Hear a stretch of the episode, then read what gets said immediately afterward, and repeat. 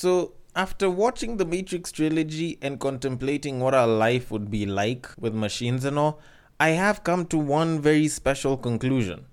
We misunderstood Jada Pinkett Smith from the start. The explanation is a little bit long, so we might as well do the intro first, then we can get into it.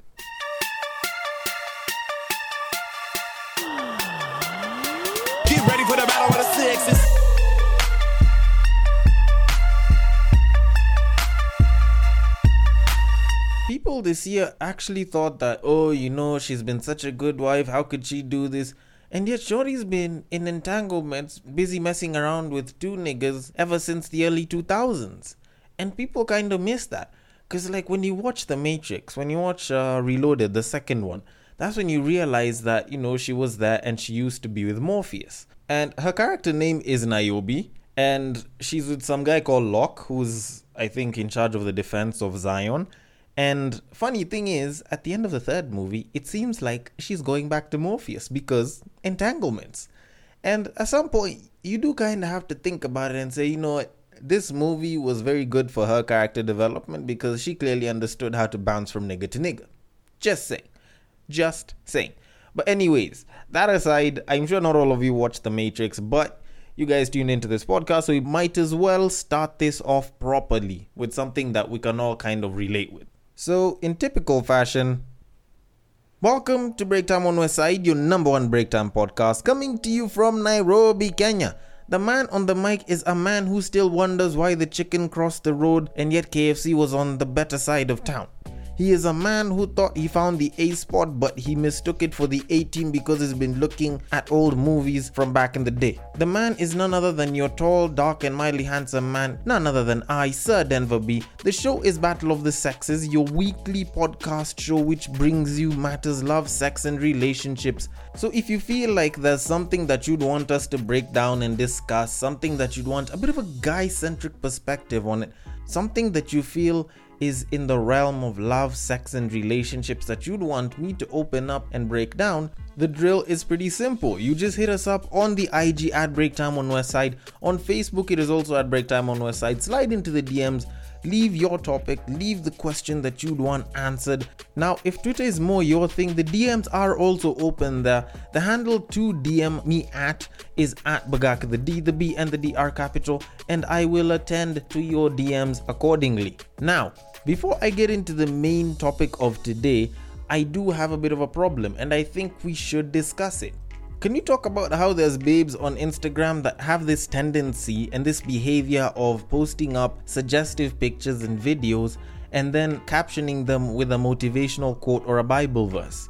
Because I find it quite off putting when you're busy scrolling through and you're looking at a fine piece of ass, you're looking at you know, a nicer cleavage. You're looking at someone that's posed in a very suggestive way, trying to make sure they show off the best of their body parts, and then they follow it up with a motivational quote. Like, it seems very mismatched and it just doesn't make sense to me because when I'm busy looking at you trying to show me that you have booty or that you have tits, especially for those of y'all that like to try and make something that isn't there pop out, I don't see why it is that a statement like the pessimist sees difficulty in every opportunity makes sense because I don't know what's pessimistic about booty because I don't see any pessimism there and I don't see any difficulty in it. Maybe you talk about the difficulty that you had in posing for that picture. I don't see why it is that you showing us cleavage and then quoting Philippians 4:1 is really useful because on one end it's almost like you're trying to make us i don't know like lust for you or have this desire for you. But on the other end it's like you're trying to motivate us and you know bring us closer to the word. And normally at that point i'm like you know just pick one. Pick one. It's about as mismatched as wearing white shoes a purple trouser a brown shirt and a yellow hat. It doesn't make sense at all. There's no need why you'd wear that. Hell even clowns don't wear that clowns will mix up colors but they won't wear that. And i've always found it a bit of an, an issue because on one side it's like someone is clearly thirst trapping you but on the other hand it's like they're trying to show that they're not that bad.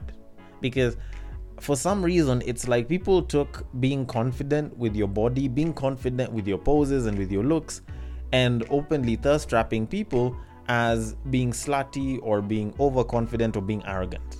I've never really understood the sense in that. And personally, I think if you have the guts to take a picture in a suggestive manner, if you have the guts to take a picture of your booty and post it up online, then you should probably have the guts to come out and say, you know what, I've got a big booty. That's an amazing caption.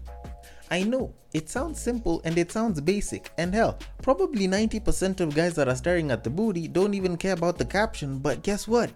There's nothing wrong with being confident in your own body and being open to speak about it. Because this whole thing of trying to act humble and trying to drop a motivational quote so that you can sound thoughtful, some of y'all don't even have the IQ for that. Maybe you decided to go and look for a caption a couple of weeks in advance. Maybe you decided to go and find out, you know, what nice caption would look good on my IG. You know, what good song lyrics could have worked. That's stuff that I know a lot of people do, and mostly women do it. Hell, I used to have a friend who actually used to go and plan all her captions and write them on like the notepad of her iPhone. And it used to work. And the thing is, yes, it's okay to put it on the typical picture of maybe say yourself or or an object that would probably motivate someone. But on a booty picture, it's better if you just put a bunch of 2 Chainz lines or you know you you pull some lyrics from Juicy J and you slap it on there. It'll make sense. If you go and you take a bikini picture and that bikini picture features a whole lot more ass than usual, then you know you go and you slap that caption bands make her dance, it works. It makes sense because the caption complements the picture. But you go and you slap there Psalms 23, how exactly does it help? Although, now that I think about it, Psalms 23 might actually work because the Lord is my shepherd, I shall not want. And for me who likes booty, I will look at it and maybe after I've gotten some, I shall not want. And yes, maybe in that one instance it can make sense. But for most of the time, it usually doesn't. People like to act like they're righteous, that they're humble, whenever they go and they do both good and bad things. And the truth of the matter is, there's nothing wrong with posting a suggestive picture, but some situations don't exactly require you to put a motivational quote or a Bible verse. Sometimes you just have to sound ratchet with it, and you just have to come out and show your true ratchet and thirst trapping self. That's how I've always seen things should be. Some areas you should be ratchet, some areas you should be holy, some areas you should be logical, some areas you should be emotional. Because not everything will fit every single where. But anyways, maybe that's just me and you know my pettiness and my nitpicking of women's IG posts. But as far as, as things goes, please change your captions. The pictures can remain. We like the booty pictures, we like the titty pictures, we like the bikini pics, we like the suggestive pictures. The thirst trapping is what has kept a lot of us guys on Instagram and will continue to keep us there. Just saying. Anyways, we should move it on to our topic of today. Although, before we do that, though, What's up? This is Chacha bringing you the all new podcast, Sound Nation. We will delve into music ranging from hip hop to rumba, rock to bongo, and much, much more. We shall review new albums as well as fresh singles while still paying homage to the sounds of the past. Stay tuned for the first episode of Sound Nation on Anchor, Apple Podcasts, Spotify, or wherever you get your podcasts. Now, on to today's topic. So, a couple of weeks ago, I did an episode of Tweet Street where I brought out a tweet talking about how for some people, sex is a priority, and for others, it's a bonus. And when I was busy posting it up on socials, I kind of got engaged by a good friend of mine called Naomi. Mad shout out to you, Naomi, because this episode is actually based on a conversation we had. And the joke that she made was for her, sex is a priority and the partner is just a bonus. And the thing is, there was this whole talk about, you know, a lot of people like to think that sex should only ever be a bonus. And it kind of makes people who have a high sex drive almost feel a bit self conscious as if there's something wrong with them or that they're addicted to sex. And yet, the truth of the matter is, they just have a very high sex drive. And I think it's completely normal. Just the same way there's different sexualities, all vaginas don't look the same, and people have different penis sizes. I think people also need to understand that there's different sex drives because them things make us unique. It's what shows one thing over another because it's not like everyone is supposed to last 17 hours. Some people will last about as long as you microwaving food, and there's people who last about as long as a regular working day. Which is why there are porn stars and then there's one minute men. Just saying. And the thing is, the people who got the mic the most were the people who are telling us to abstain, which were people who really didn't have that much of a sex drive. They're the people who didn't prioritize sex. They looked at sex as just a bonus. And to some degree, it's like we were brainwashed when we were kids, or can I say conditioned when we were kids. And as we grew up, it's like we were taken to the other side. And it kind of just messed everything up. And like, let me explain it like this when we were kids, when we were growing up, the AIDS pandemic was a bit of a big thing. It was actually a fairly huge thing. People were busy being sensitized on abstinence. People were busy being sensitized on abstinence. People were being told that, you know, if you have sex, you'll get pregnant, you'll get STDs, you'll have HIV, and then you'll die. That was that was how we were brought up as kids. And to a pretty huge degree, the people that taught us this, the people that were giving us some minute level of sex education through that, were teaching us abstinence, which, in as much as it's good, it was only a small bit of the entire pie. Now, on top of that, they decided to take things even a step further and make it a hell of a lot worse by making sex look like such a bad thing. And that whole talk kind of made it look like sex was such a bad thing on one end, and obviously, because of that, a lot of people did get to abstain. Now, the flip side to that is, as we grew older, we kind of ended up seeing the other side of it because now sex looked like it would be the next greatest stage of someone's relationship. It was the way to show that you're the better man out of a bunch of your friends. It was being used as a way to show that, you know, you're better than your fellow enemy or fellow girlfriend because you banged that boyfriend. It started being looked at as a really good thing. And on top of that, marketing made it such that we live in a hypersexualized world right now. So it just kind of flipped the script. And because guys didn't have the sex education, guys weren't taught how to have safe sex, guys weren't taught how to have boundaries, all of a sudden it's like now we have this explosion of people that are banging and some people are called addicts, some people claim they have high sex drive, and other people look at sex like it's a bonus not a priority. And the truth of the matter is, whether it's a priority or a bonus, it's okay. It's perfectly fine. But now there's people that will look at it as a bonus and they don't really want to do it as much. They probably have low sex drive that are looked at by one group of people and told you know what? You're wasting chances. You're not banging enough. You know you you've wasted very good potential opportunities. And this is something that guys will do to their friends and other guys a lot. Because it's very common to hear a guy saying that they went they chilled with a babe and they didn't do anything in a house where it was just the both of them. And then the other guys are like but bro how comes you didn't bang? How comes you didn't do yada yada yada? Because they expect that to happen.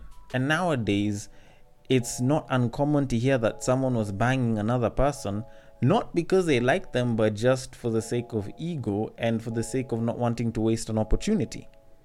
And that's where the big issue comes in because there's people that are having sex because they genuinely like it, and then there's people who are having sex just because. And if you're doing it just because, then maybe you should look at whether you have an addiction or not so that the people who have low sex drive that say, oh, you know, all of you people are hoes and you bang around a little too much can stop getting on our cases because there are other people who have high sex drives.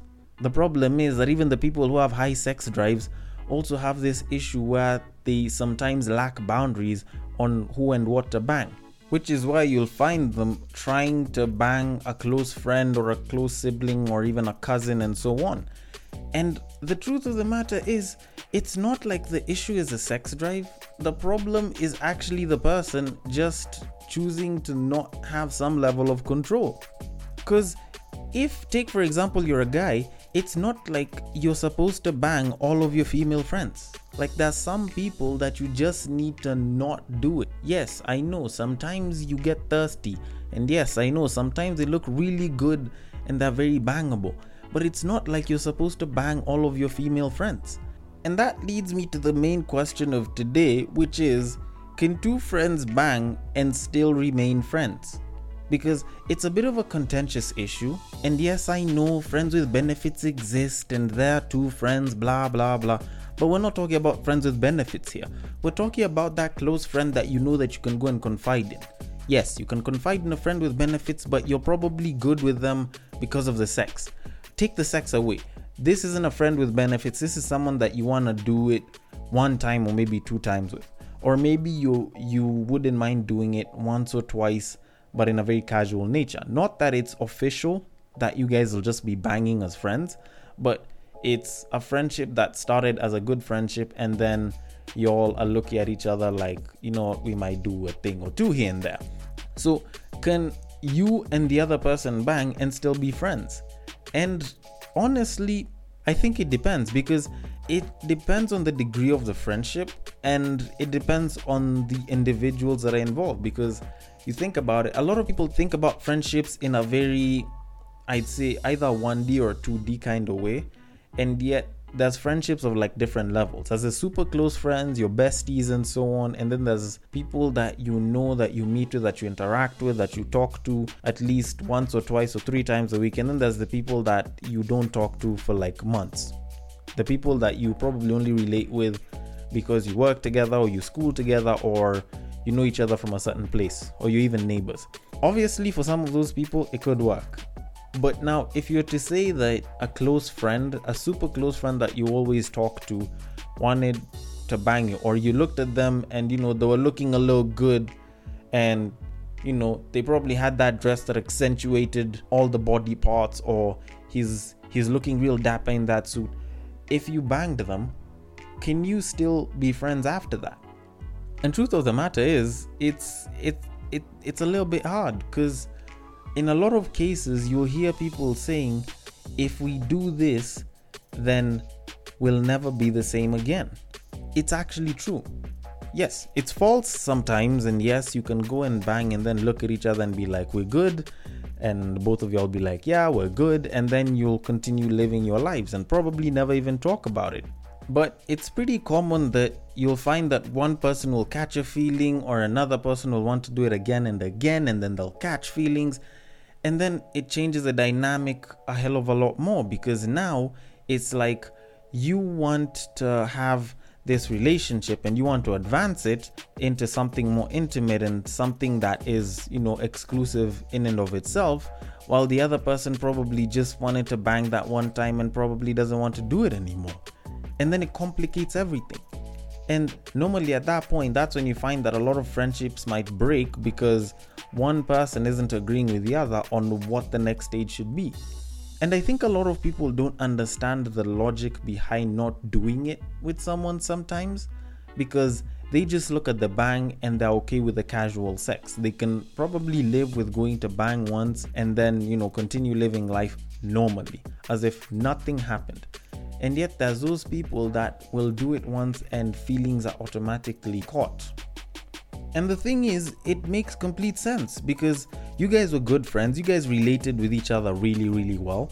And then now, because you guys banged and you guys got intimate, it's suddenly like a next level thing that could and sometimes should probably transition into a relationship. Because when you look at a lot of the intimate relationships that are there, it's a friendship with a lot of banging and you know a, a, a certain level of intimacy that you've probably already had.